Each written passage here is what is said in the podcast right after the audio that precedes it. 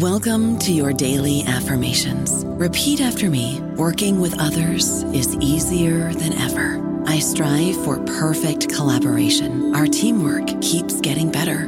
Yeah, affirmations are great, but Monday.com can really get you the teamwork you desire. Work together easily and share files, updates, data, and just about anything you want all in one platform. Affirm yes to start or tap the banner to go to Monday.com. Amplify your career through training and development solutions specifically designed for federal government professionals. From courses to help you attain or retain certification, to individualized coaching services, to programs that hone your leadership skills and business acumen, Management Concepts optimizes your professional development. Online, in person, individually, or groups, it's training that's measurably better. Learn more at managementconcepts.com. That's managementconcepts.com. Hello, everybody. This is Marshall Poe. I'm the editor of the New Books Network, and I'd like to tell you that we have a new and improved website. It has two new features that we think you'll love. One of them is a vastly improved search engine so that when you type in keywords, you'll get a bunch of episodes really quick. The other is the ability to create a listener account. And in that listener account, you can save episodes for later listening. So you can create a kind of listening list. We think these features are neat and we think you'll enjoy them. Please visit the site today. Welcome to the New Books Network. Hello, and welcome back to the New Books Network. In this episode for the Intellectual History Channel, I'm delighted to be discussing The Unimagined Community Imperialism and Culture in South Vietnam, published by Manchester University Press, with its author, Duy Lap Nguyen, who is the Associate Professor in World Cultures and Language at the University of Houston. This is a wide ranging work that examines the cultural and political history of the short lived and often forgotten Republic of Vietnam. In this work, he presents the South Vietnamese perspe- perspective, one that is often excluded. And in doing so, he explores how the situation was different from the common assessment of a simple two way struggle between the Vietnamese people and the US, as well as the binary of communism and capitalism. Welcome, Professor. Thank you. Thanks for having me. So, first things first, uh, I really enjoyed the book. It was I mean, as I said in the intro, uh, this is an often overlooked thing, uh, era and nation. And I don't need to tell you that, but as someone who is familiar roughly with the region and some of the dynamics, it still was an incredibly eye opening and engaging read. So, how did you come to write this book? Um, so, in graduate school, I was uh, kind of unwisely working on two very different projects at the same time. And uh, the first project was going to be a history of uh, popular culture in South Vietnam, focusing on serialized fiction, so um, and specifically spy novels and martial arts novels, and then popular films too, um, from the period of the late 1960s until um, the end of the war in 1975. and, and so that kind of became the second part of the book. And then uh, the other project that I was working on at the same time was um, about the Vietnamese Marxist philosopher Trần Đức Thao. And um, so Thao played a pretty important um, but largely neglected role in influencing uh, these figures associated with what's now called um, French theory or uh, post structuralism. And, um, you know, so like Derrida, Foucault, um, and Althusser. And it was in the process of doing research for that project that I became somewhat familiar with um, post war um, philosophical trends uh, that were influential in France, and uh, including existentialism, phenomenology, um, French anti humanism, and then this philosophy called personalism, um, which was associated with the work of Emmanuel Mounier. And um, he was actually a pretty influential figure in France during this period. Uh, uh, his stature, I think, was comparable to um, Sartre during that uh, during that time. and so, in any case, I was working on these these two very different projects and trying to shop it to publishers, uh, shop in the publishers, and I had one publisher that was interested in the popular culture project.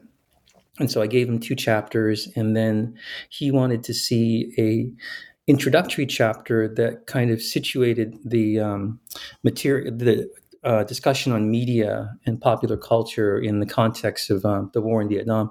So I went back to looking at the material that I gathered from my research on on uh, these projects, and for some reason, what what stuck out to me this time were uh, these documents about Vietnamese personalism, which um, was um, um, this philosophy that was developed by the brother and chief political advisor of the South Vietnamese president Ngo Dinh Diem, um, based on the philosophy of Mounier.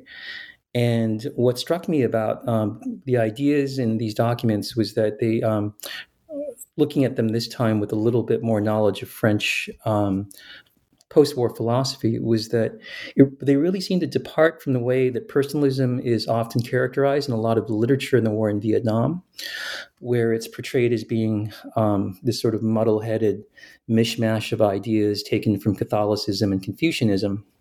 And um, or as this kind of um, backwards looking conservative if not um, reactionary or even fascist uh, religious ideology and uh, what I thought that I could um, seem to see instead, though, was, was something that looked much more like a form of Marxist humanism.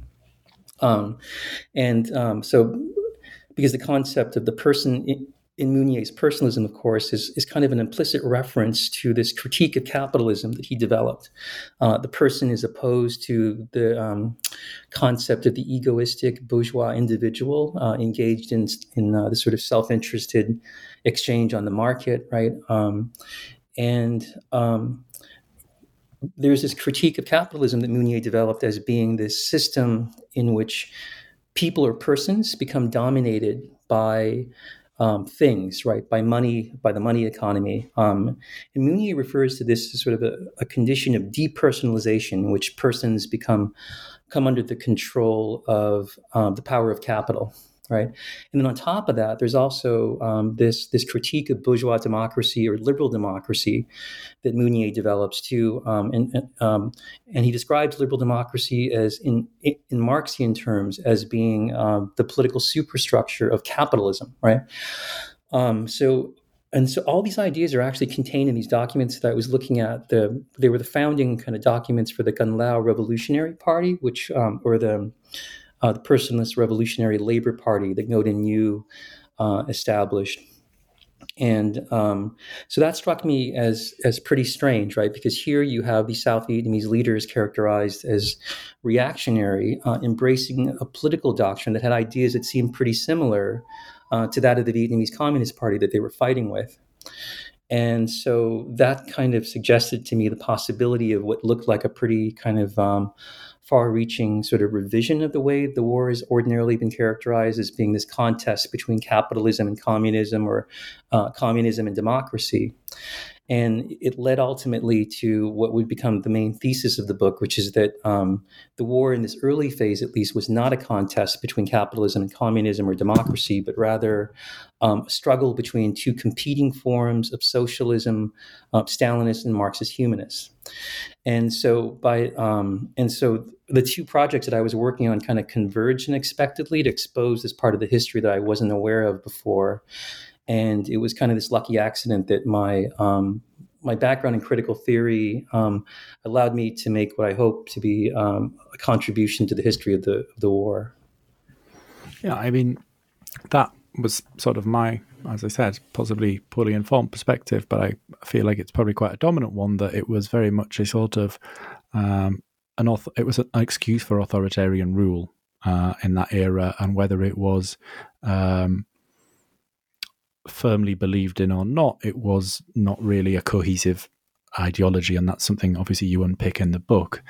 Um, so at the helm of the Republic, we have Ngo Dinh uh, Diem, and who is the president, right?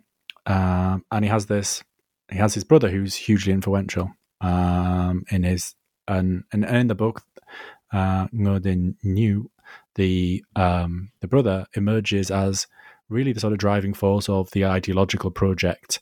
Um, and I think what is quite interesting in, in, in, this sort of formulation is this idea of um, a revolution, which once again goes against this sort of social this sort of social revolution and and its role in nation building, um, which goes against this binary of sort of communism, capitalism, or uh, liberal democracy versus um, authoritarian rule sort of thing.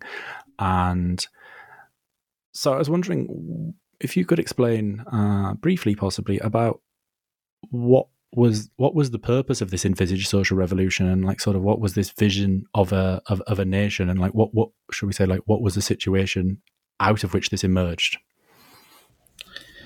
Uh, um, let's see. So so the Ngos had um, their own views. They, they um, so one of the arguments that i make in the first part of the book is that the Ngos um, contrary to a lot of the literature, were not political puppets, right? And they, and they weren't political puppets because they had very much their own views about how they wanted to, um, how they thought that the war against the insurgency should be waged, and also about how they wanted to modernize Vietnamese society, right? Um, and these views were different from, and I argue, um, ultimately irreconcilable with uh, those of the American government with which they were allied, right? Um, and these views were based on their political philosophy, um, which which was called personalism, and um, this personalism, as I mentioned, right, contrary to a lot of the literature in the war, was not a reactionary religious ideology. Um, rather, uh, the Ngos themselves described it as being a left wing philosophy, and it was a left wing philosophy that was opposed to both capitalism and to liberal democracy, which the Ngos um, viewed as being both this legacy of French colonialism, um, in which they described as um, as um, following Mounier as the political superstructure of capitalism. So the Ngos weren't interested um, in they didn't subscribe to the goal that um, the Americans had in South Vietnam, which was to create this bastion of liberal democracy, right? And, and, and this is a project that the Ngos have often been accused of betraying, right? Um, so they've often been criticized for pretending to be um, a democracy when they were in fact an authoritarian government. But um, they weren't pretending to be liberal Democrats because they didn't believe in liberal democracy. Uh, what they believed in was this kind of communitarian form of democracy or communitarian socialism, I argued, um, that would be based on um, this kind of um, what they described as sort of this restoration of this ancient Vietnamese tradition of village autonomy, right? Um, and so this is the idea that, that in the pre-colonial period, um, the villages were relatively autonomous from the central authority of the imperial court.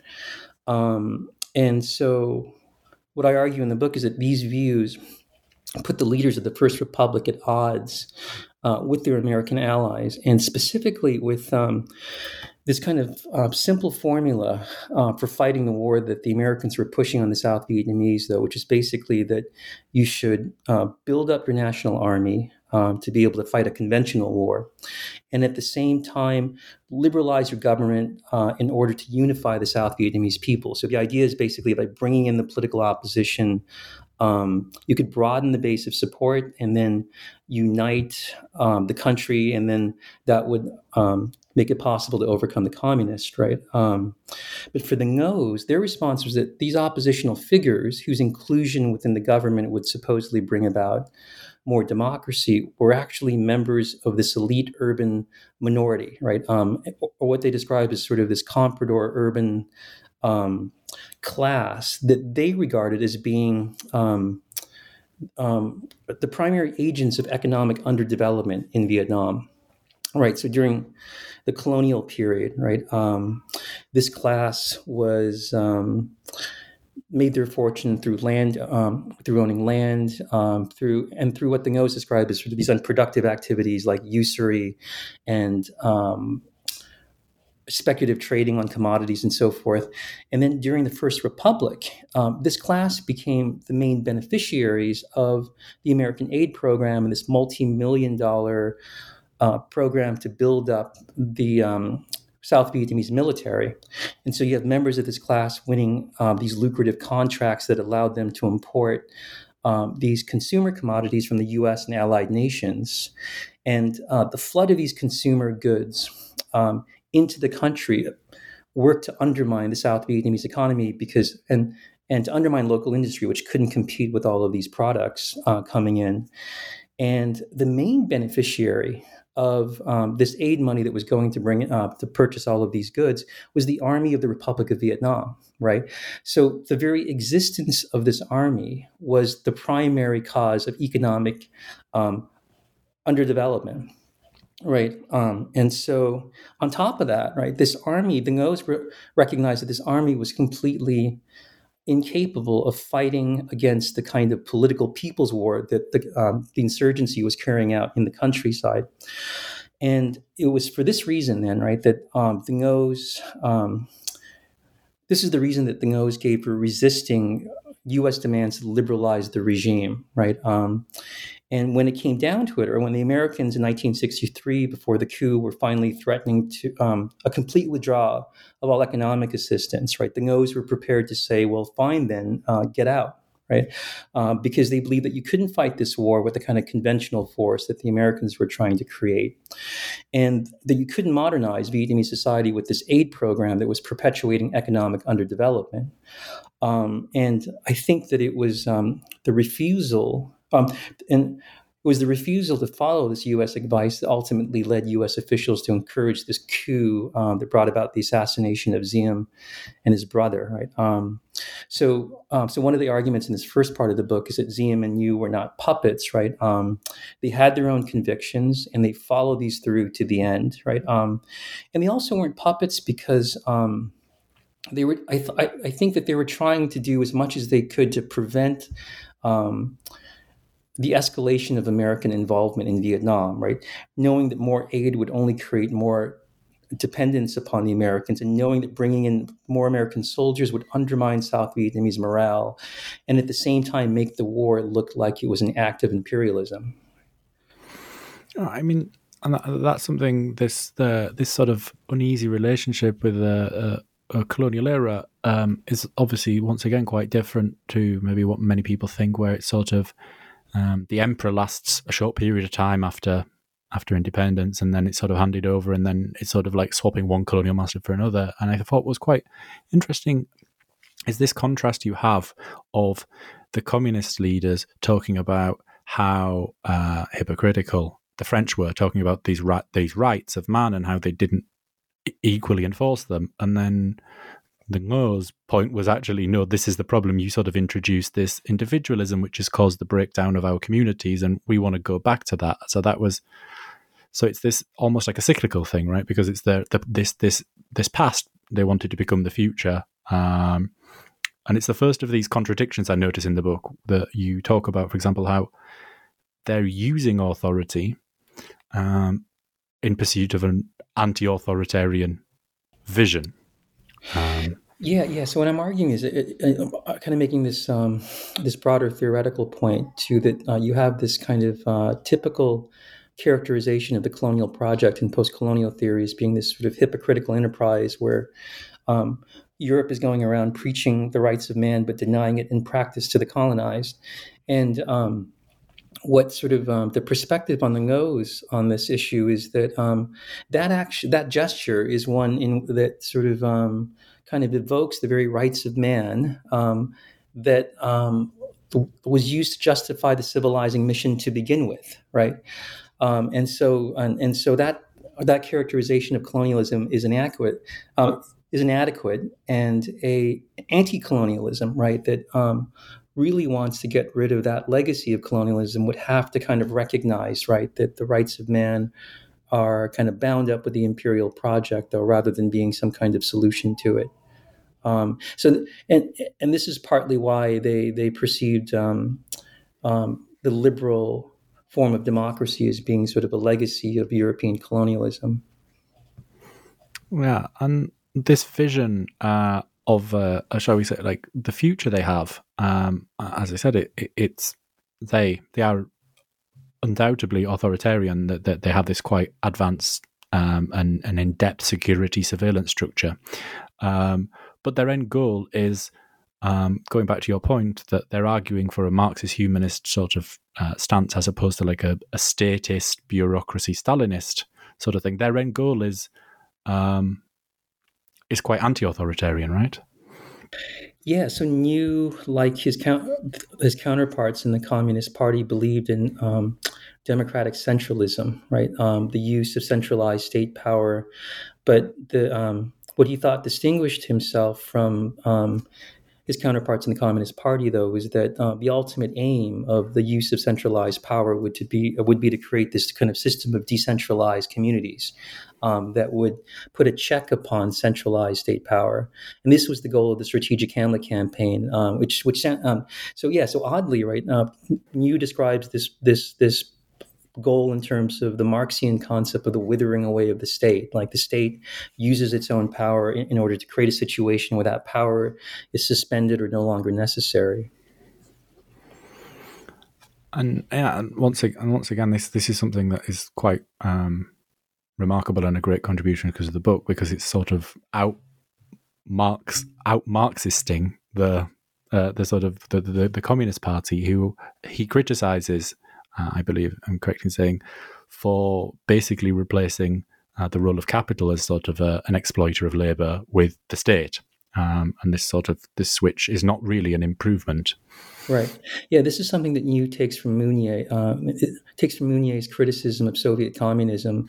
And Mounier's view was that um, Soviet communism was really a collectivized version of capitalism because it was still based on uh, the exploitation of proletarianized labor, which is the basis of capitalism. Um, and so uh, instead of being some kind of alternative um, to capitalism, so so the interesting thing here then is that the the kind of conventional character characterization you get of Ngo Dinh personalism is that he was looking for some kind of in between, um, um, taking the best parts of capitalism and communism. Um, and the argument that I'm making is actually his version of personalism was the one that rejected both liberal capitalism and Stalinism, and uh, instead proposed this uh, personalist view of this kind of communitarian, decentralized form of democracy and in doing so, obviously, he draws upon histor- like historic historical uh, precedents, and um, and that's that that's a theme, right? The this um, like I guess like most sort of nation building projects, this use of history. So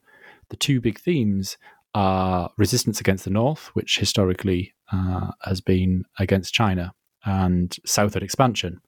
Um, and you mentioned in the book how in a way, um, the Latinization uh, and enabled this proliferation of print media, which sort of created this new awareness of history, um, or or what they perceived as history. Uh, the, the, the historical accuracy is uh, debated in the book, um, and they make use of this history to sort of create a future. And this, as you said, the strategic Hamlets program is a key part of this because it's seen as part of this southward expansion um, that is sort of modernizing, but also based on um, historical thing. Could you tell us a little bit more about this? Because I know um, from the books I have read, um, often, uh, and, and you, you, dispute this in the book, they're compared to compared to the British um, policies in Malaya, uh, and they're sort of seen as uh, once again going back to this model of just like authoritarian control. But instead, he has a vision for this. Rather, it's not just it's not just locking people up, so to speak, is it?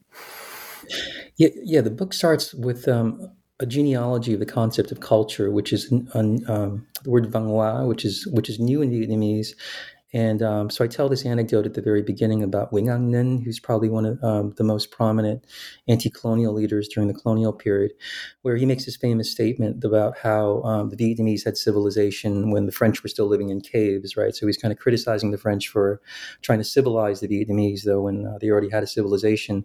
But there's a slightly lesser known speech where he makes um, what seems like the opposite argument and says that, in fact, um, the Vietnamese language is very backwards because it has no word for culture. Um, so it's below the level of European languages, which uh, which does have this expression, and so he tries to invent this new expression. So there's this this funny um, paradox where the Vietnamese had a civilization, but somehow it wasn't until the French that they had their culture. Um, and, and this was something that a lot of people during the colonial period, intellectuals, remarked about that um, it's, it's strange that um, knowing Vietnamese history is such an important thing, and yet their um, Vietnamese history and culture was not taught in the classroom prior to um, the colonial period.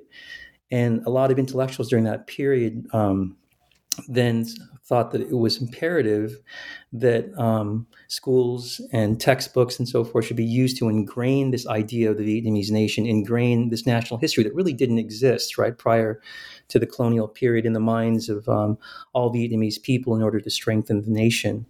and um, so I kind of take a look at how that sort of um, national culture evolves into the period of the war, and um, and what happens is there's there's this kind of nationalist history that uh, gets developed during the colonial period um, about um, the Vietnamese having uh, this 2,000, 4,000 year history um, that's um, supposedly characterized by these two different phenomena. Um, the first is the Baku, um, resisting the North or resisting uh, China, right? Um, and then the Nam tiến or the southward expansion at the same time that the Vietnamese are resisting the Chinese, they're expanding their territory to the south. And um, in the communist um, propaganda, um, the Cầu is sort of taken um, as a way of sort of framing the war against the Americans. We've always fought against foreign invaders. Then the French came, we fought them out, and now the, the Americans are simply um, the next in this sort of long nationalist struggle to secure our independence.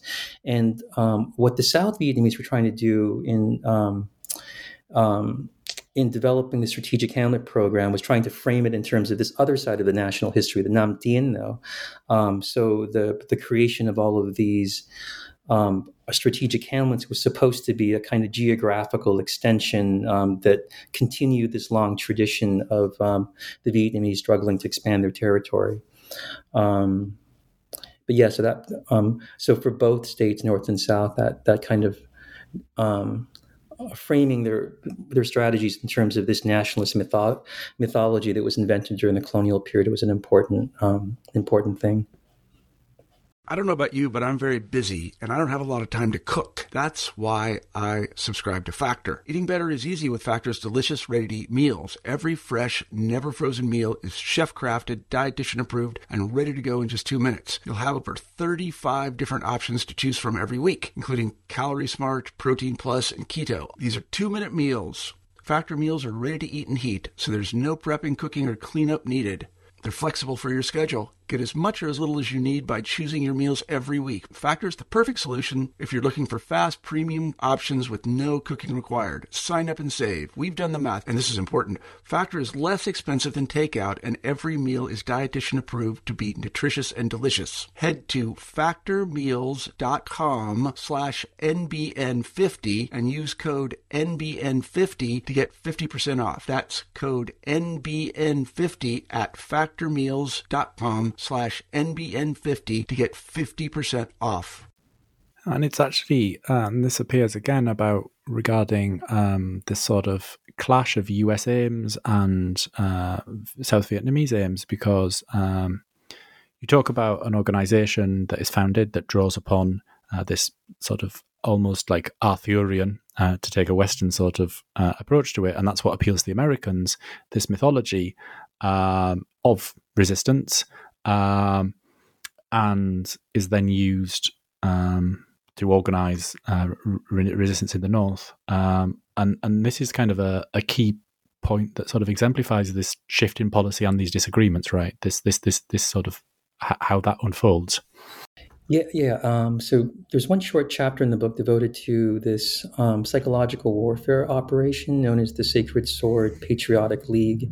Um, and this was an attempt by the South Vietnamese and the Americans to kind of create the impression of this um, resistance movement in North Vietnam.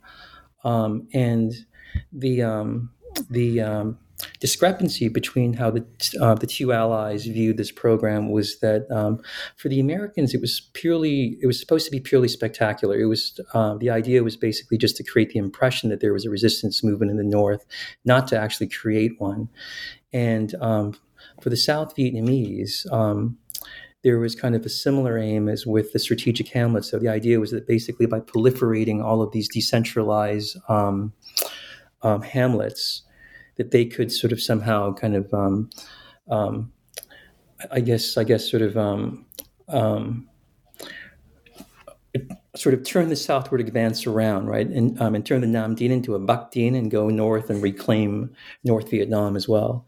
Um, so for one side, it was a purely kind of spectacular strategy. It was just meant to sort of make the enemy believe that this was what was going on. Whereas I think for the South Vietnamese, they really wanted it to be um, a, this attempt to kind of expand expand their territory through the use of this this strategy of the um, um, with the hamlets. And that sort of brings us to a key turning point. Um, it might be we might be tempted, given the focus on the Ngos, to assume that the book sort of ends with their overthrow, but it doesn't. And this coup is a pivotal moment, and I think it really highlights um, this changing thing. And the background of this coup is that these, um, as you've mentioned before, this American goal of um, a liberal democracy and sort of demoralization um, is very much at odds with uh, a goal of like a, a social renovation um, and a sort of and, and, and, this sort of communitarian view that also goes in hand with um, actually defeating the North. Um, and this builds to this point um, where um, eventually they give a go ahead for the coup, and I the and there's a really really interesting piece in the book where um, you point out how there is this um, it's a quote and you point out how there's this sort of discussion. He basically there's an argument that uh, uh, Nhu doesn't really mind what the media are saying because he mm-hmm. disagrees with it but doesn't the point is that it doesn't matter whether you disagree with it people believe what the media are saying. Uh, and this is this like key turning point right? Yeah, so I, I, think I think the section that you're referring to, the um, there is the whole kind of motivation behind um, the coup was was this impression that was produced by um, the American media um, that the Ngos were unpopular, right? Um, that sort of their authoritarian policies were um, kind of undermining the entire war effort because it was alienating so many Vietnamese. The refusal um, to democratize the government and, and, bring in oppositional figures was creating all of this um, widespread discontent in in the cities as well as the countryside. Um, and that and um, and this impression that um, that the government was incompetent, though that um, that Diem didn't see what was happening, all of this um, anger that was building, and that was because of the incompetent sort of network of um, intelligence they had. He was getting false information, and the paradox of that is that there's a famous statement by by one of the generals that participated in the coup after um, Diem and Nhu were assassinated, where he says that, um, look, we had to assassinate them um, because Diem was too popular among the, the, gullible people in the countryside, and Nhu was too powerful because of the effective surveillance network that he'd set up throughout the country. So, um, so basically, they had to kill um, the, the, two South Vietnamese leaders. Be, um, because because um, precisely because they were not incompetent and they and they were too popular. But yeah, uh, and yeah, and this is really where the sort of the media image starts to play a role in the book, right? Because um, after this, um, the Americans sort of get the way. Opposition forces are brought, opposition uh, groups are brought in. Um, I mean, the, this is hinted a little bit beforehand because obviously one of the key pivotal images that many people associate with South Vietnam is the self-immolation of the monk, uh, and and the American perception of that, as as you point out, is that this this is how horrible they are. They're excluding people, and people don't like it. And then you point out in the book that actually not that many people in the countryside were even aware it was happening. Um, and this sort of, as you say, sort of as the book sort of explains, starts a shift. So what sort of happens in the immediate aftermath of the coup, and what does this mean? Oh, so um, so the second part of the book shifts from politics to culture, um, looking at the kind of cultural impact of uh, the assassination and the coup.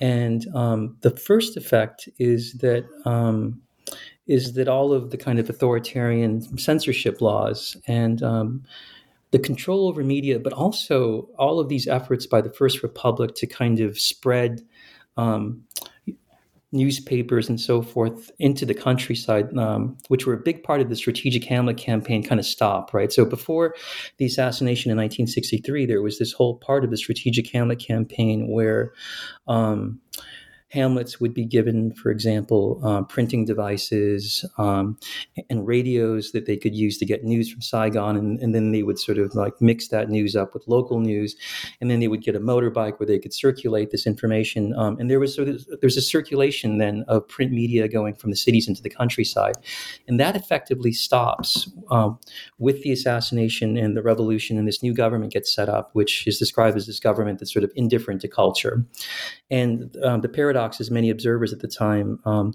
pointed out, there was it was that it was precisely their indifference to culture that ended up leading to this kind of um, very large cultural shift. So. Um, they basically sort of lift these censorship laws. There's a relatively free market for media that develops in South Vietnam after the assassination. And this instantly leads to the proliferation of newspapers and this whole new kind of ecosystem of um, fiction and popular culture, right? So, so what happens is that uh, all these newspapers are established. The newspapers, in order to stay in business, need to be able to um, um, you know, they sell newspapers um, in order to get ads, and the way they do this is, of course, by printing serialized fiction, um, martial arts novels, and so forth. Um, and so, suddenly, um, all of this mass, uh, this, uh, this, new mass entertainment is produced as a result of um, the lifting of censorship laws that follows the assassination in 1963. And I believe that's what you uh, refer to in the title of the book. Uh, obviously, many people are familiar with Benedict Anderson's work, uh, Imagined Communities, and the title, uh, which is one of the things that hooked me, is this uh, is this reference to the unimagined community. Um, and it's at this period that this unimagining, as you say, sort of the the, the, the, the, bindings that sort of pulled the countryside and the city together, um, and this sort of cultural, uh, this new cultural building sort of start to fray.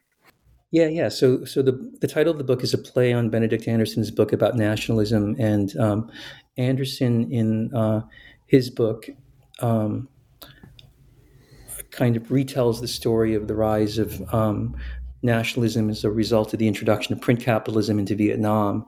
And so, what I wanted to do in the second part of the book was kind of pick up um, where that uh, where that that story ends in Anderson's book and look at look at what happens during the period of the Vietnam War. Right. So, of course, um, both North and South are interested in, in in kind of framing their their projects, their political projects, in terms of this national culture, national history, right, that was developed during the colonial period. Um, but the strange thing that begins to happen after the coup in 1965 is you have this kind of rapid urbanization as all these peasants are pushed out as a result of the violence in the countryside, the development of this mass culture. And um, because of the instability in the countryside and the violence, and the fact that the government is no longer concerned about culture, no longer wants to make sure that uh, the countryside is receiving these newspapers and government publications, and because of the fact that um, private distributors it's um, find it too dangerous right to get their material out to the countryside. Um, there's kind of this disconnect right between the media being consumed in the countryside and in the cities.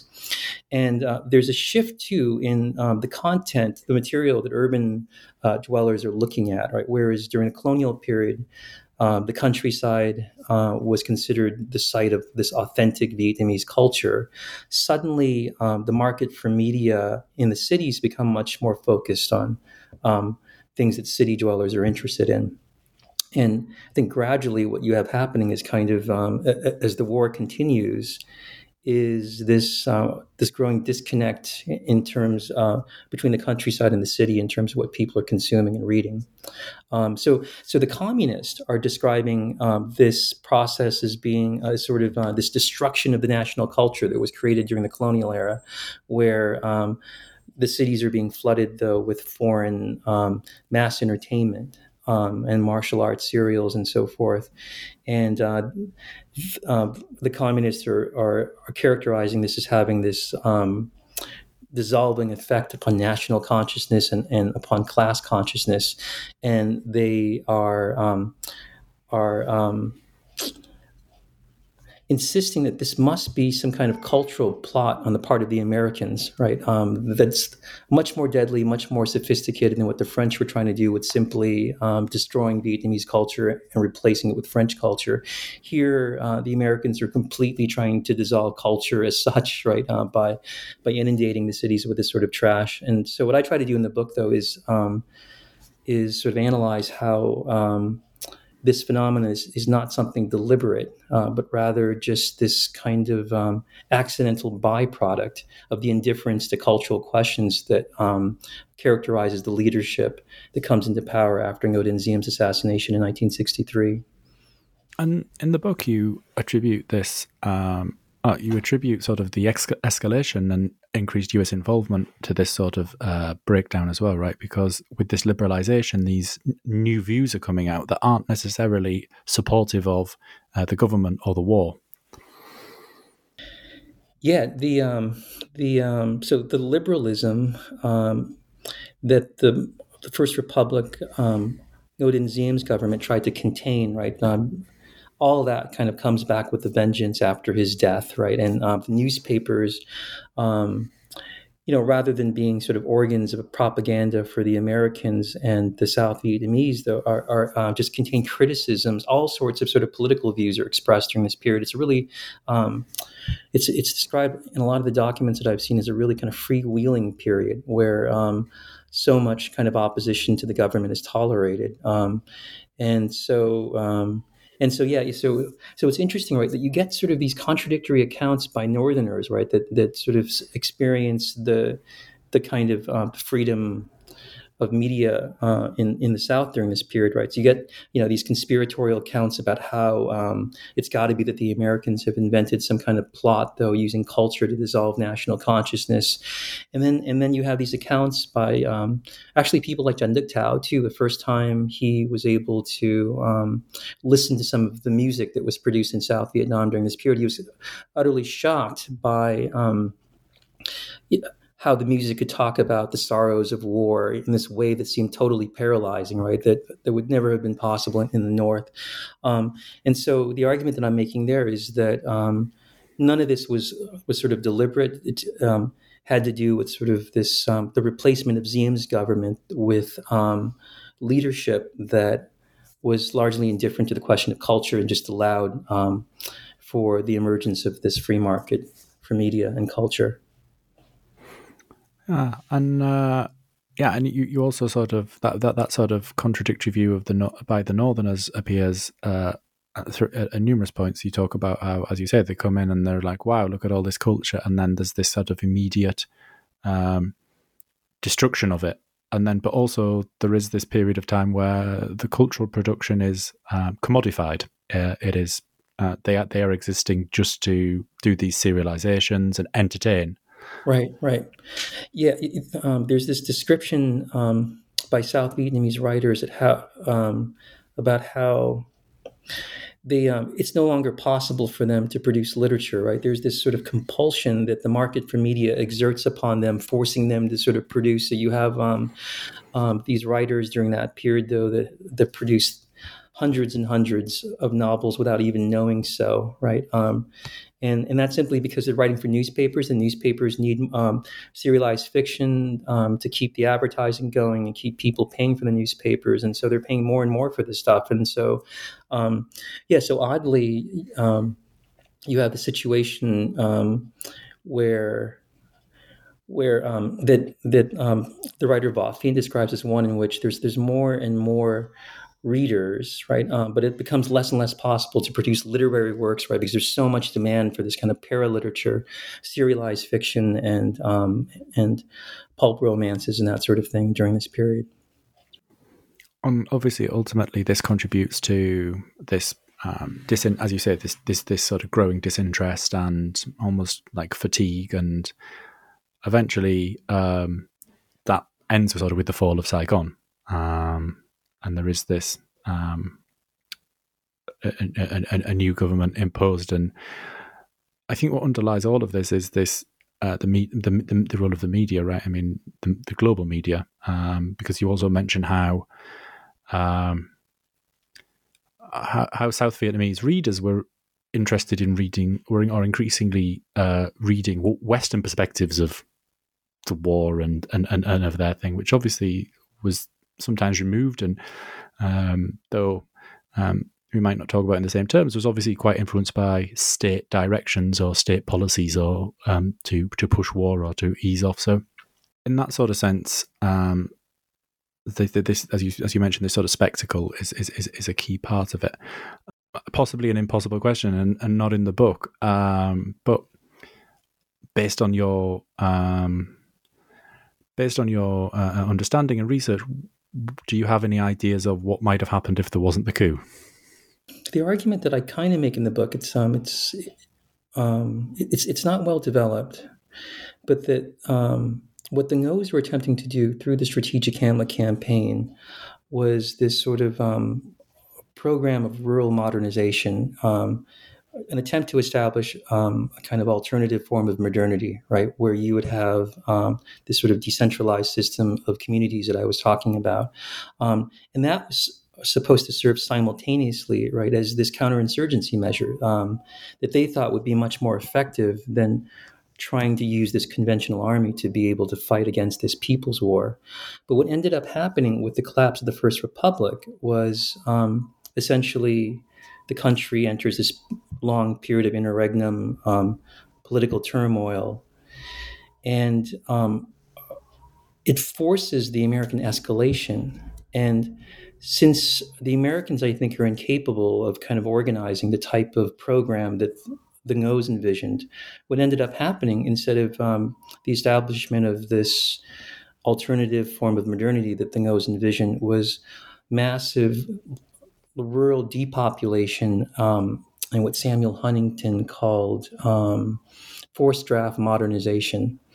Um, as millions of refugees, right, are pushed from the countryside into the cities, um, and so I think that that could possibly have been averted um, that the Ngos had um, what they viewed as a far less violent way of containing um, the insurgency that would have made it possible potentially, right, to um, keep the war from escalating and forcing um, the Americans to enter in these large numbers and, and become engaged in this destructive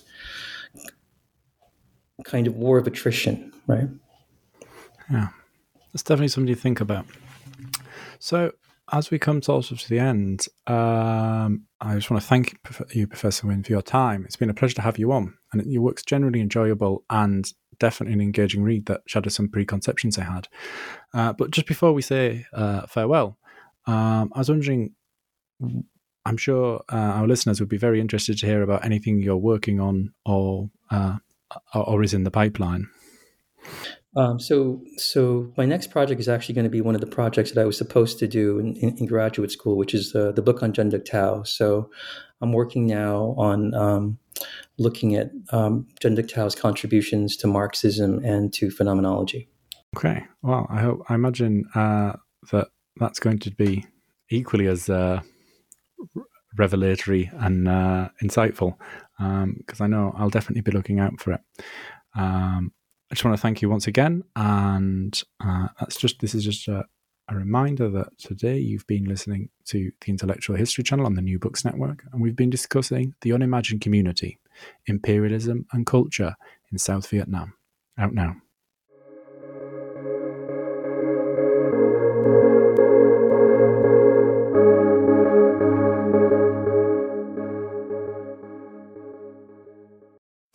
Amplify your career through training and development solutions specifically designed for federal government professionals. From courses to help you attain or retain certification, to individualized coaching services, to programs that hone your leadership skills and business acumen, Management Concepts optimizes your professional development. Online, in person, individually, or groups, it's training that's measurably better. Learn more at managementconcepts.com. That's managementconcepts.com.